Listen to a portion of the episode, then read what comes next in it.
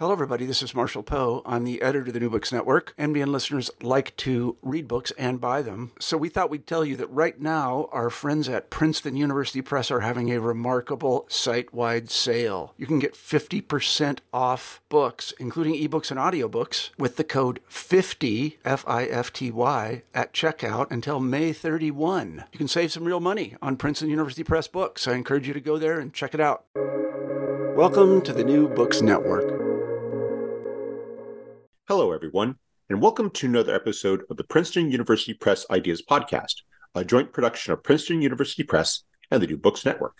I'm Mark Clovis, and today I'm speaking with Christen Smith, Bethânia Gomez, Gomes, and Archie Davies, editors of the book The Dialectic is in the Sea The Black Thought of Beatriz Nascimento. Christen, Archie, uh, Bethânia, welcome to the New Books Network. Thank you so much for having us. Well, thanks for agreeing to be on our podcast. I was wondering if you could start us off by telling our listeners something about yourselves. Hello, my name is Bethânia Nascimento Freitas Gomes. I'm Beatriz Nascimento's daughter, her only daughter. Um, I grew up in Rio de Janeiro, Brazil. I was raised by the Nascimento family. Um, I am also um, Cape Verdean. My father is from the Cape Verdean Islands. Um, my mother's first husband. Um, after growing up in Brazil and um, going to dance school, to classical ballet school in the state of Rio, I moved to New York as a scholarship student to the Dance Theater of Harlem to join the pre-professional program. Um, joining the institution of the Dance Theater of Harlem, I became a company member and then Years later, I became a principal dancer with the company. My mentor was Arthur Mitchell, who was my second father, and my adulthood was pretty much shaped in the Harlem neighborhood and in the US. Um, with that, I grew up as a, um, a Afro Brazilian woman that belonged to the African diaspora traveling the world with the dance company, going to many places overseas as China, Australia, South Africa. What was my first um, tour with the company where I danced for Nelson Mandela. Um, as I said before, I became a principal dancer with the Dance Theater of Harlem. I, but after my mother's passing, um, it was required for me to keep up her legacy, to keep on her legacy. And um, after becoming a mother, I start working on my mother's legacy through her poetry. And from there, it's been an amazing journey connecting with my mother and bringing her work and her legacy, not just to Brazil, but also to the world. And through this journey, I met Christen, who is one of my soul sisters. And Archie Davies, who is becoming a brother through this journey of five years writing this book and translating my mother's work. Thank you. I'll chime in next. Uh, definitely, Bethânia is my soul sister. My name is Christen Smith and Archie's our bro- our brother from another mother, as we said. um, my name is Christen Smith. I'm an associate professor of, of African African diaspora studies and anthropology at the University of Texas at Austin. I'm also currently the director for the Center for Women's and Gender Studies, um, with an affiliation with the Lozano Long Institute for Latin American Studies as well. Uh, I am an anthropologist by training. I consider myself to be a Black feminist anthropologist, which has its own indications and implications and genealogies in the deep history of Black feminist thought in the field of anthropology, um, which also ties to to Brazil most most directly with the legacy of somebody like Lélia Gonzalez, for example. Um, I, uh, in doing my work and doing my ethnographic work, I've been doing ethnographic work and collaborations um, with the with folk in the Black movement um, and the Black feminist movement um, and the Black movement more broadly in Brazil for over 20 years now. And so it's been a little bit of a time. Um, I did my first book on Brazil, on the impact of uh, violent policing, deadly policing, lethal policing, genocidal policing on the Black community in Brazil. Um, it's called Afro Paradise Blackness, Violence, and Performance in Brazil and uh, from there i started to really think about how do we um, how do we foil and remedy uh, this question of violence. And and to do that i've been thinking a lot about black women's um, intellectual contributions to the americas. And i became completely and utterly um, encantada as we say enchanted with beatriz nascimento when i attended the relaunch of her film ori um, in sao paulo back in 2009 uh, it was the first time i'd see her on screen even though i had purchased alex hatt's biography of her in 2007, Eu Sou Atlântica. Um, but in 2009, I, I just decided I really, really wanted to learn more about this woman and, and I really wanted to see her work translated into English. And so that is the background story for how I got into this conversation. I was able, Alex Ratts um, introduced me to Bethânia uh, back in 2009 or 2010, I believe. And then um, I first met Bethânia uh, probably 2000 and what, what was that 12 2012 2013 somewhere there? Uh, maybe 2014 i can't remember exactly but but we met each other in person shortly after that. Um, and then we began to collaborate on working to get Beatriz Nascimento's legacy um, into English. And then Archie Davies reached out to me, kind of on a whim, um, inviting me to work with him on a project, uh, which we published in Antipode, um, to translate some of Beatriz Nascimento's work and got to know Archie. I introduced Archie to Bethânia, and now we are here and happy to be here. And so I'll pass it over to Archie. Thank you both. Um, so yeah, I'm Archie Davies, and I'm a I'm a lecturer in geography uh, in um, at Queen Mary University of London. And my my kind of journey to Beatriz Nascimento and to this collaboration was was really uh, it started from um, becoming a, a geographer and becoming somebody interested in the history of geographical ideas and where kind of ideas about space and nature came from, um, and being really uh, unsettled by the kind of whiteness and the coloniality of of that history of geographical thinking, and then going out and looking for um, different kind of uh, histories, intellectual histories um, about thinking about uh, space and nature and race. And it was in doing that that I came across Christen's uh, incredibly beautiful writing about Beatriz Nascimento and then Alex Ratts's um, astonishing book, Eu Sou Atlântica.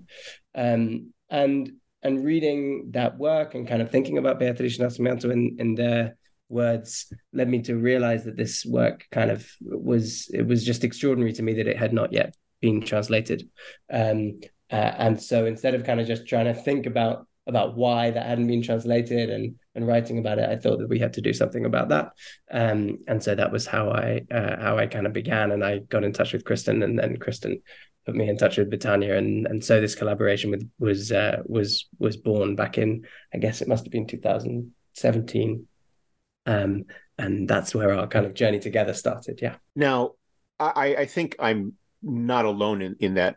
You know, uh, reading this book uh, was was my first exposure to who Beatriz Nascimento was and and and her contributions. I was wondering if you could perhaps explain for our audience uh, who was she and and and and a bit about her journey uh, through life before we uh, discuss in a, a bit more detail the ideas in her essays that you present in the book.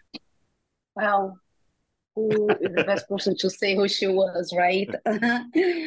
well, I'm going to start from my mother's childhood, you know, and later um, it, it, it, has to do with one of my favorite um, essays from my mom. But I'm going to start with her childhood, um, with our background, the women in our family who were extremely strong.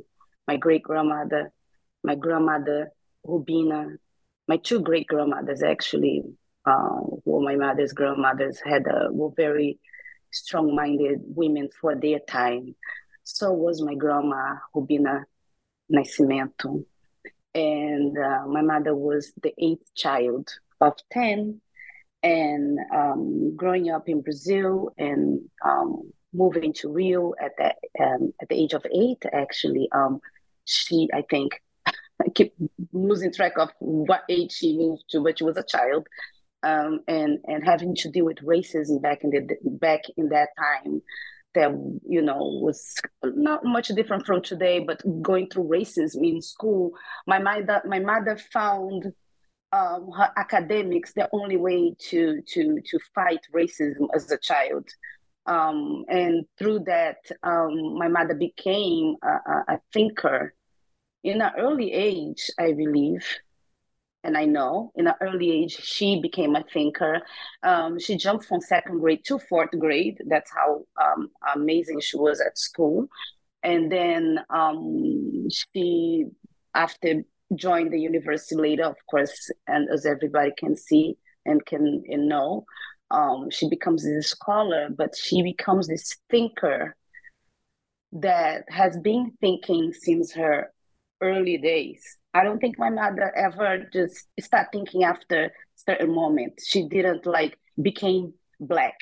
She was black from the very beginning. And her thought, her black thought has grown with her from the moment she realized where she was and who she was.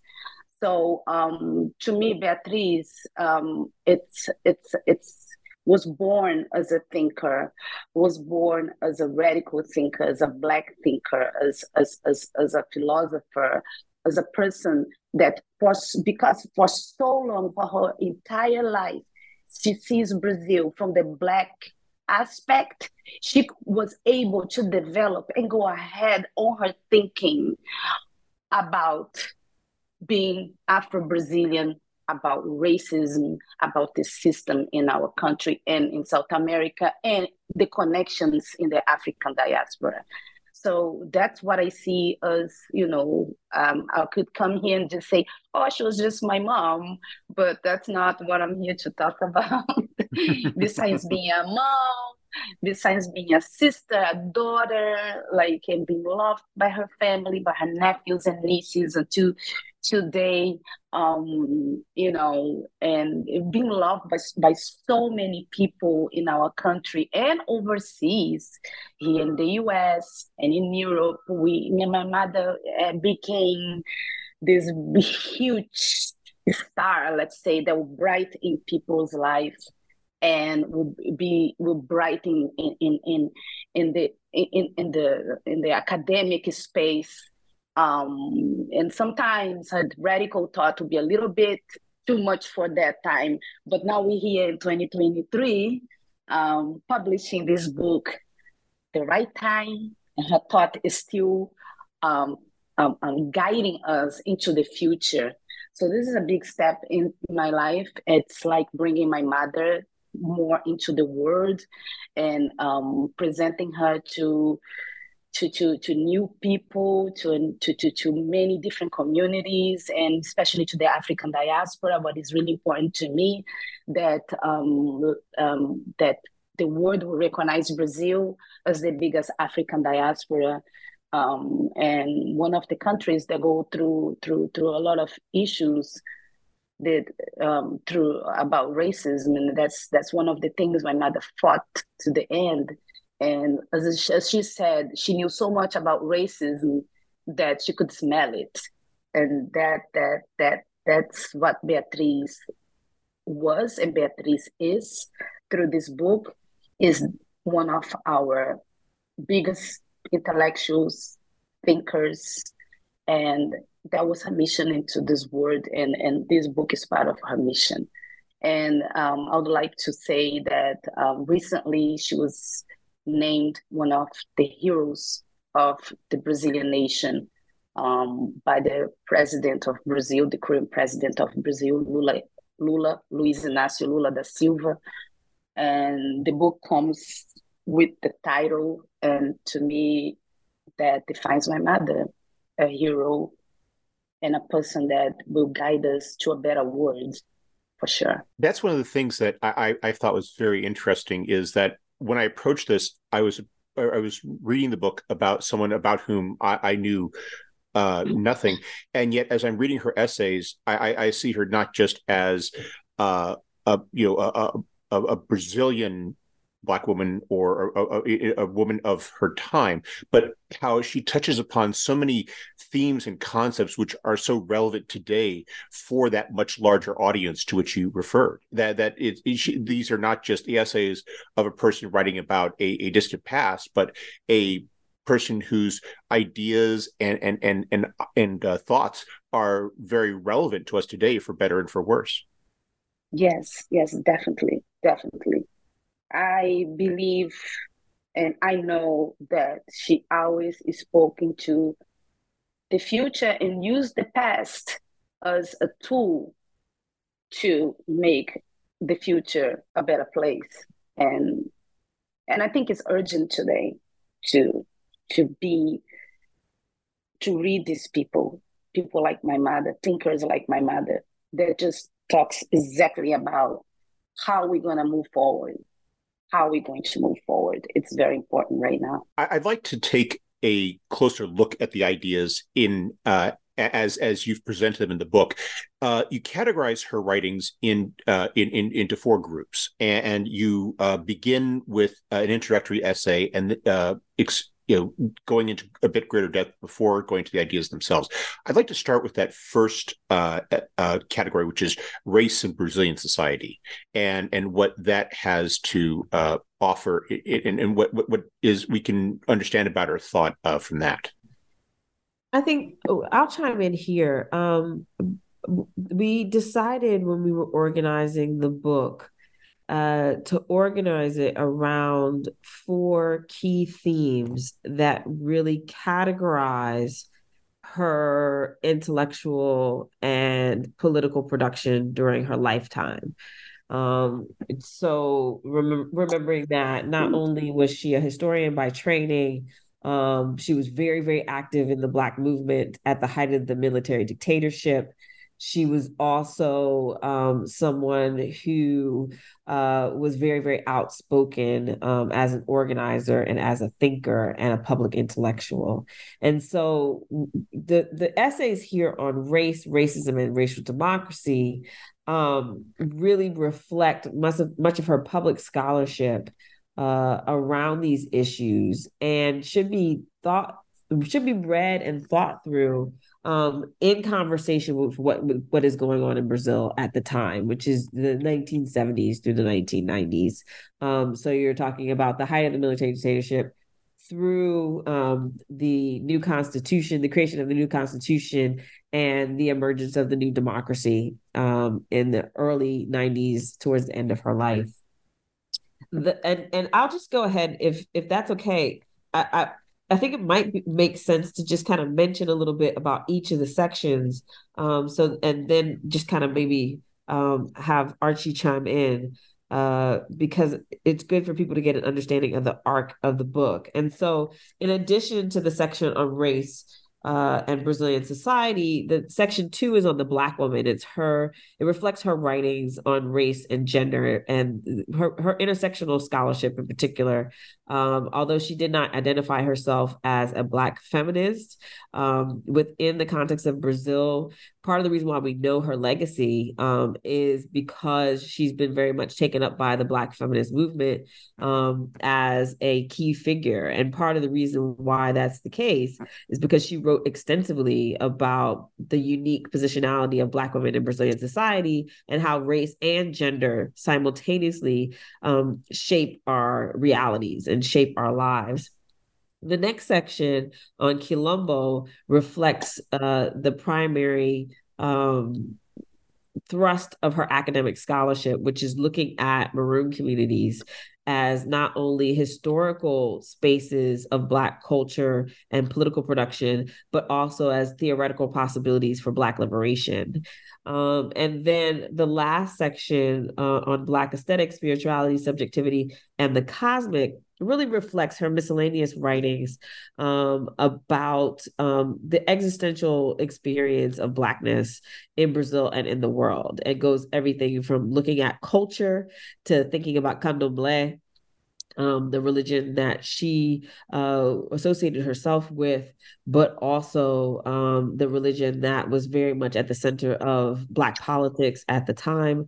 Um, and in addition, thinking about things like family, um, death, um, and and poetry, uh, writing, all of the things and dreaming right? Uh, not to mention the poems that are also inc- included in the book. And so each of those sections kind of reflects a different part of who she was. I just add i just add a couple of thoughts to to to that which is that one of the challenges of producing um, the book is is that what exists of her work takes various quite different forms. So there are there are published essays there are a series of kind of quite long form interviews that were published with her uh, and then there's academic work which some of it which published some of which was was not published. And then there's quite a lot of kind of fragmentary material as well and so what we tried to do was was look across all those different kinds of materials um, and to bring them into this new formulation and i think one of the uh, of these four sections and i think one of the reasons that that we did that was that we recognized that um, uh, some of the reasons why what remained published was fragmentary were the conditions under which she was operating as a black woman in Brazilian academia in that time. And so it's really important to read both her published and unpublished work as kind of intimately connected, I think. Uh, and some of what does get published is is kind of uh, the tip of an iceberg of a greater body of thinking, which we try to reflect in the book. Um, so I think, for example, just as just to come back to one uh, essay in that first section that you that you started us with, Mark, is um, her essay for a history of Black people, which is an extremely important essay in kind of laying out her her intellectual stall publicly, and that essay was published and kind of intervened in a, an academic academic debate at the time in in Brazil, um, and and kind of lays out uh, her intellectual stall in relation to uh, history and the writing of history, kind of with a capital H in Brazil. Um, and it has to be situated, I think, as all of these things do, in, in kind of the moment in which she was writing and the political um, power of writing that piece, uh, who she was, and from the pers- perspective that she was writing it, um, but into an academic discourse in Brazil at that time. We've been discussing the structure of the book, but I'd like to get a bit more in depth as to uh, Beatrice's ideas and uh, and, and and how they both fit within the context of her time and how uh, they they speak to us today. And I was wondering if you could perhaps uh, elaborate a bit further upon that, Christen, and and and uh, and, and and you know and how that works uh you know in, terms of the broader intellectual context absolutely i think one of the things that we have tried to do in the book is make the argument that we should situate black situate beatriz nascimento within the black radical tradition right which is a a, a global understanding of writings uh, about black liberation and aspirations towards black liberation um, that includes figures like Aimé Césaire, uh, and and uh, Fanon, uh, Sylvia Wynter, and others, right? Um, and so, you know, part in doing that work, one of the things that we have done is really kind of highlight her uh, writings and contributions around these different areas. And I think that the essay that Archie mentioned earlier,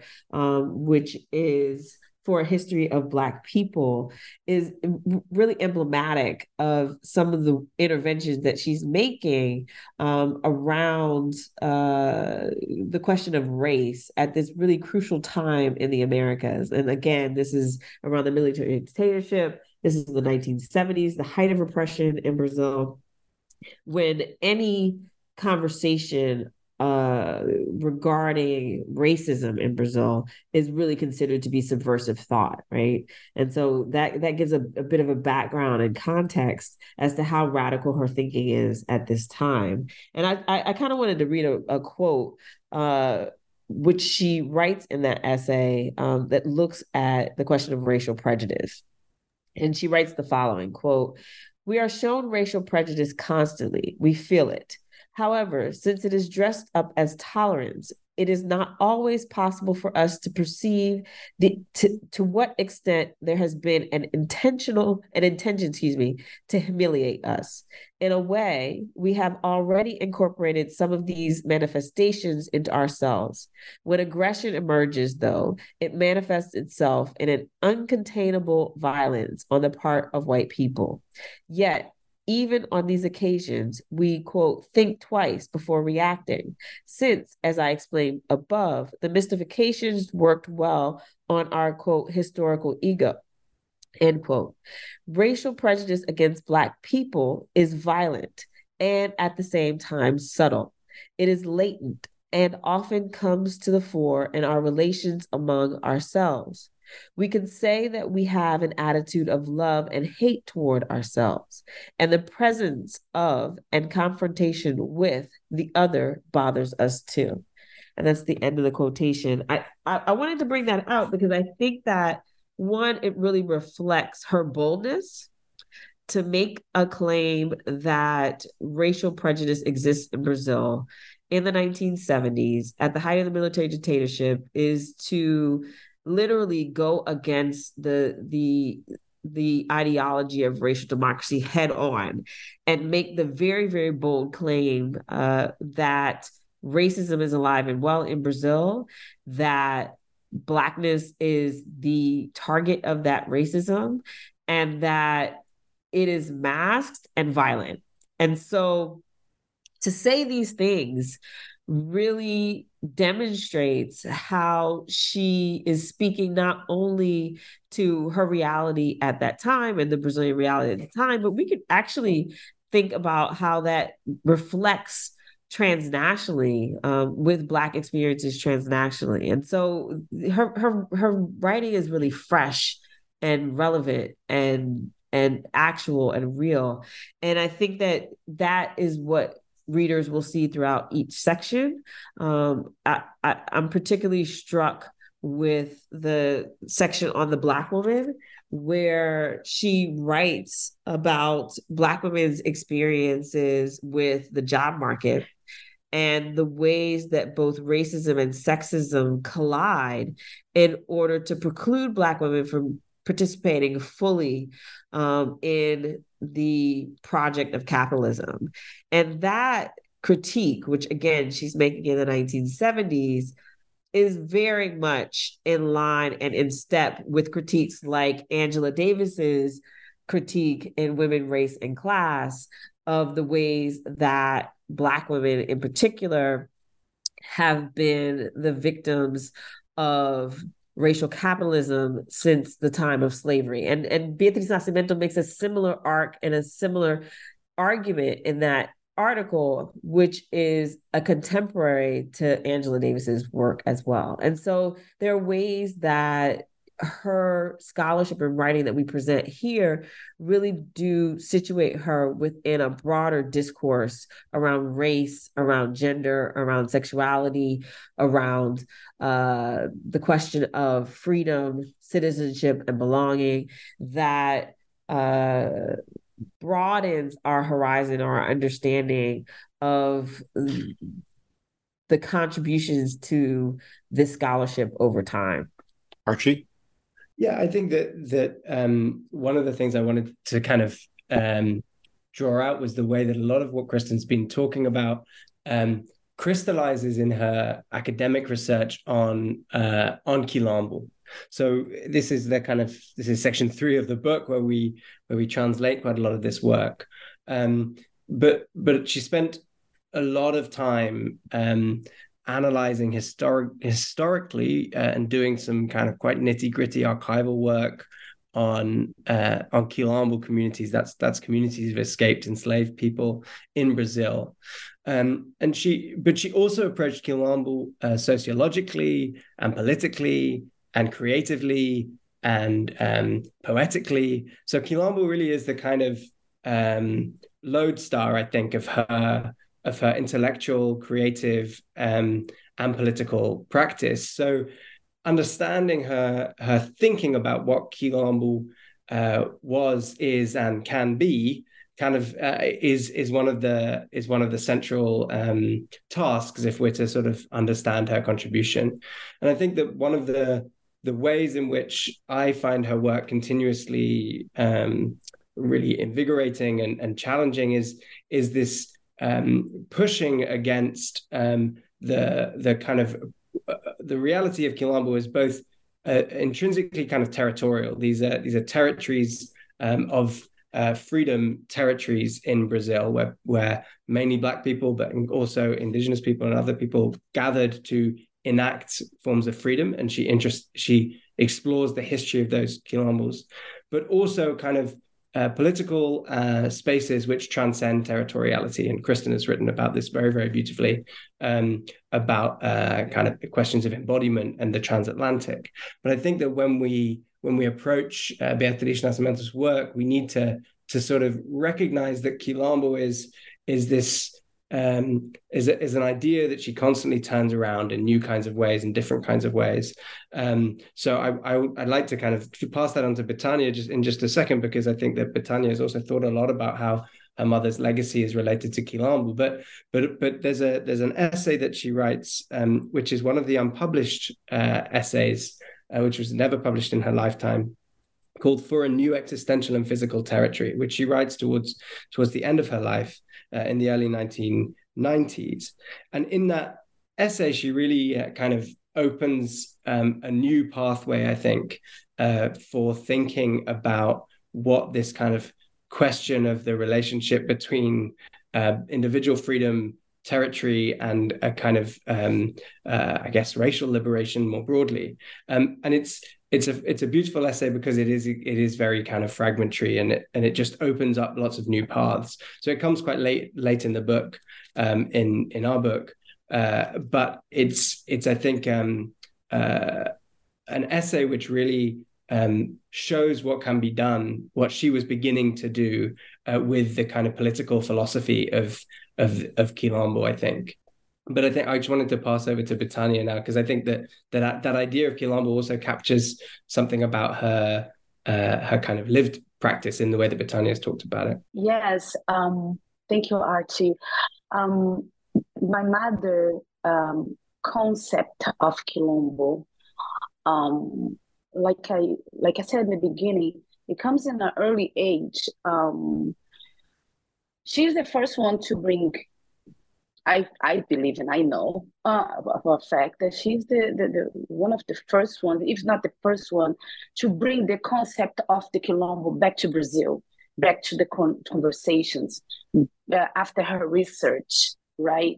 So um, she's in an early age. Um, I was I don't know if I I was still a child when my mother brings the concept of quilombo right? And the concept is not is not just the geographical quilombo, it's the quilombo within us. She te- she teaches us to find the quilombos in ourselves through time. She does teach us. In the beginning, she brings the the the, the, the concept of quilombo and how it could help us in social change in social changes um, into in, in bring to to the the, the, the, the Afro-Brazilian society as, as, as a guidance for for for for for equal society.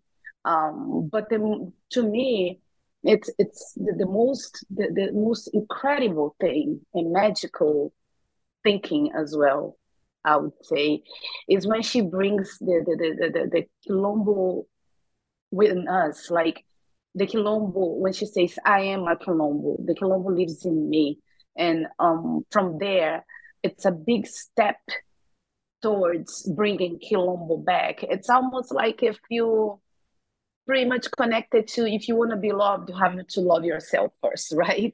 When when that is a whole talk about self-care and self-love and before you be loved to the others you you gotta love yourself to love others and be loved um, so that's the same concept, pretty much. It's very similar to this concept to be the Quilombo and to bring the Quilombo back and the, to bring the Quilombo to the to, to the to the African diaspora, to the community.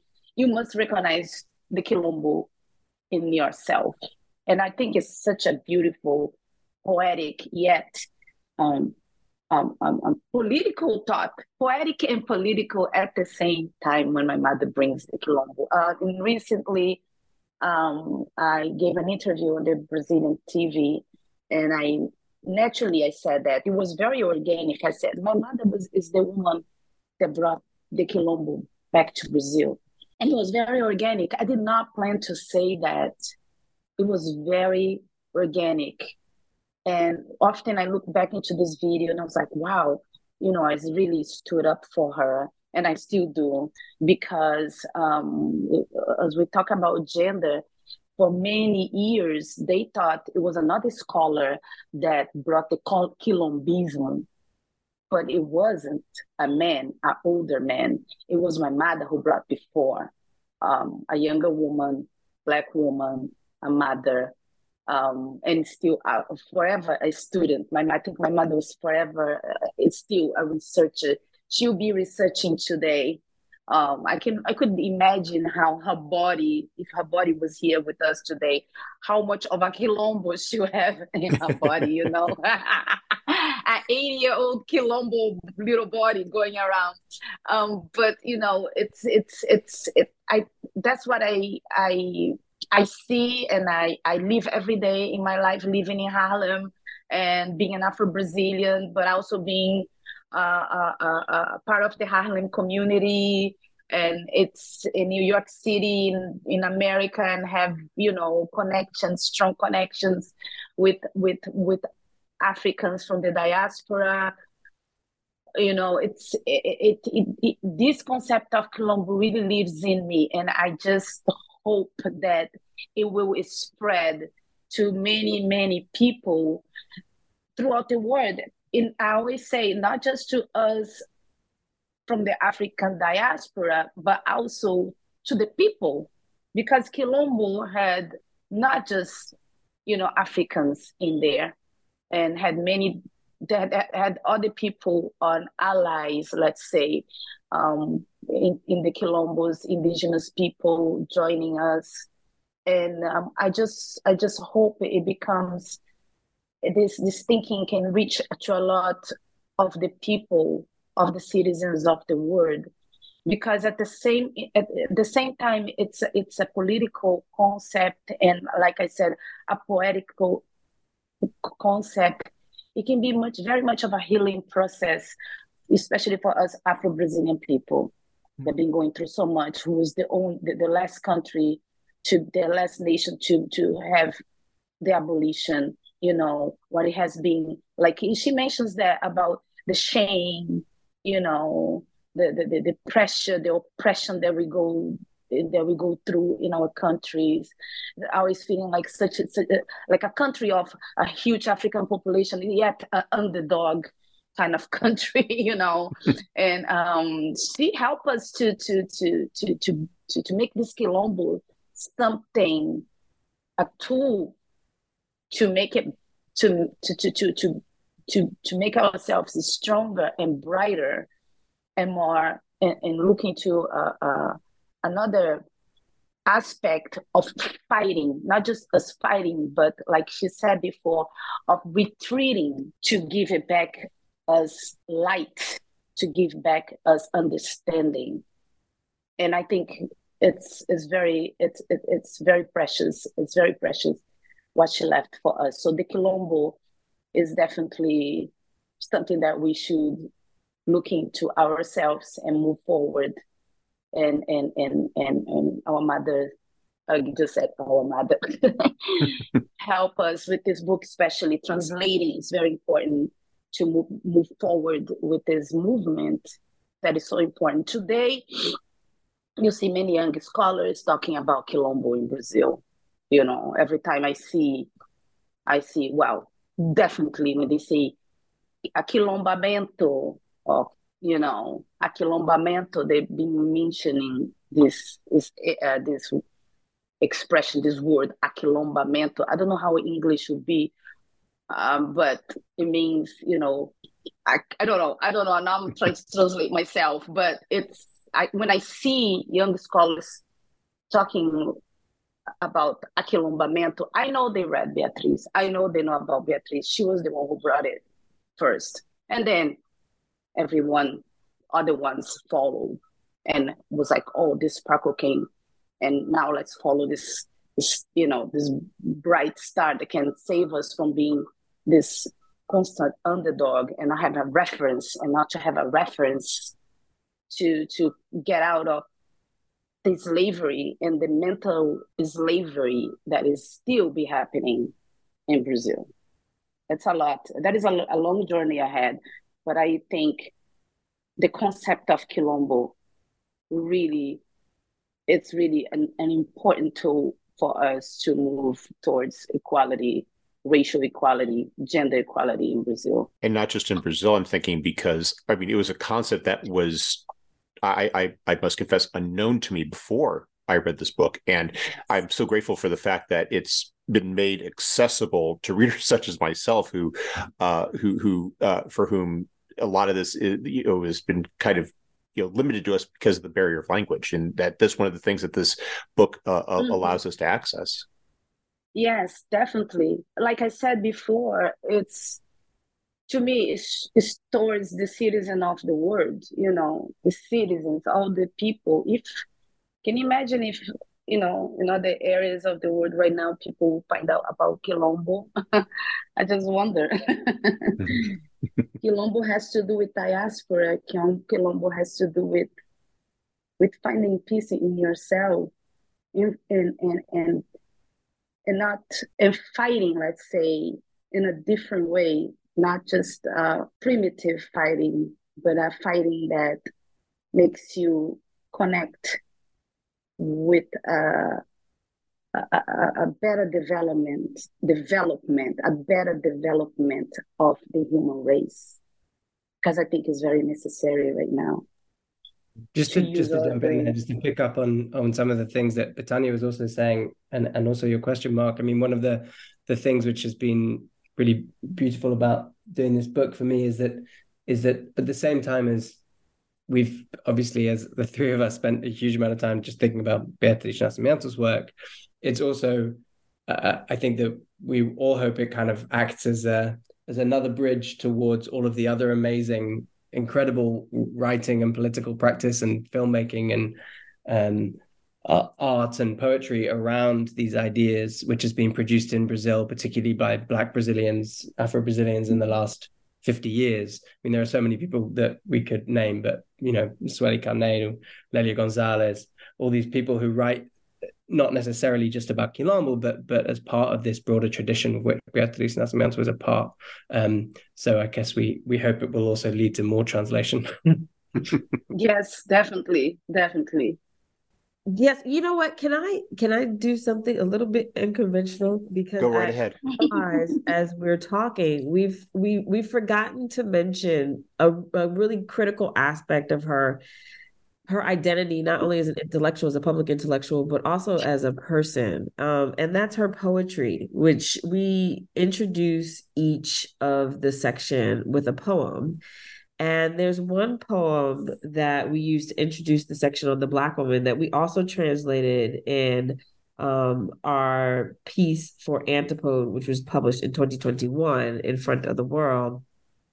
And it's called Dream. And I actually, thinking about Bethânia, um, what she was saying about how Beatriz Nascimento identified Quilombo not only as a territory out there, but also as the body right? And i and i've written kind of about how i think of i interpret that as her thinking specifically about the black female body as a space of quilombo. And this particular poem goes straight to it. And and i and i i kind of want to read it because i think it would be nice for the listeners to be able to hear her poetic voice as well. And and it's short but it's a beautiful piece. And again it's called dream or sonho was sonho was the original title and it please goes do like, so. Sorry, go ahead. Yeah, go ahead. No, um, say, uh, please do so. Yes, thank you. Dream. Her name was pain, her smile, laceration, her arms and legs, wings, her sex, her shield, her mind, freedom. Nothing satisfies her drive to plunge into pleasure against all the currents in one stream. Who makes you who you are? Woman. Solitary, solid, engaging and defying. Who stops you from screaming from the back of your throat? The only cry that reaches, that delimits you, woman. Mark of a blunt myth, a mystery that announces all of its secrets and exposes itself daily when you should be protected, your rights of joy, your veins crisscrossed with old trinkets of the strange, radiant tradition, woman. You there are cuts and deep cuts on your skin and in your hair and furrows on your face. They are the ways of the world. They are unreadable maps in ancient cartography. You need a pirate good at piracy who'll bust you out of savagery and put you once again in front of the world, woman. So I just wanted to share that. Um, it's from 1989, and I think it it helps us to see not only the depth but the breadth of her thought. The fact that poetry was one of her primary expressions, uh, one that she used in her private moments, but also in w- ways to correspond with her friends and her colleagues, etc. Um, I, I think it helps us to understand the poetics of her thought writ large, and all of the concepts that we've talked about today are indeed part of that poiesis. Yes, Christen, and me just want to um, follow with uh, with the, with Christen is that me and Christen we met through my mother's poetry actually because um, in 2015 2014 Christen when we met and she you know she sent me a message. I was living in Brazil and she found out I was doing a, another book. Todas as todas as distâncias the name of the book is all the distances translated to English.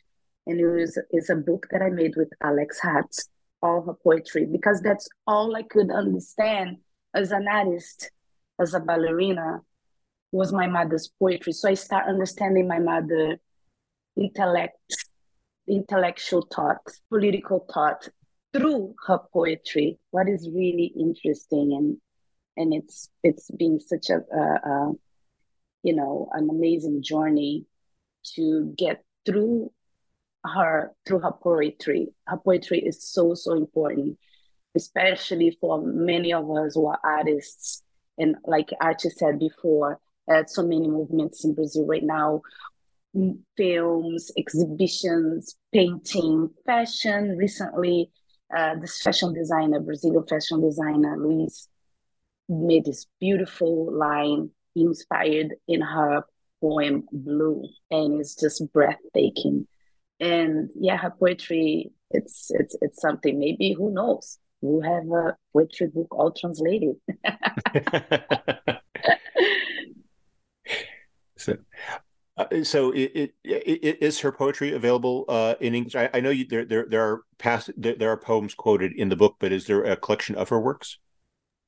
Not yet, not, not in English, but we have a collection, um, Todas as Distâncias by me and Alex Ratts.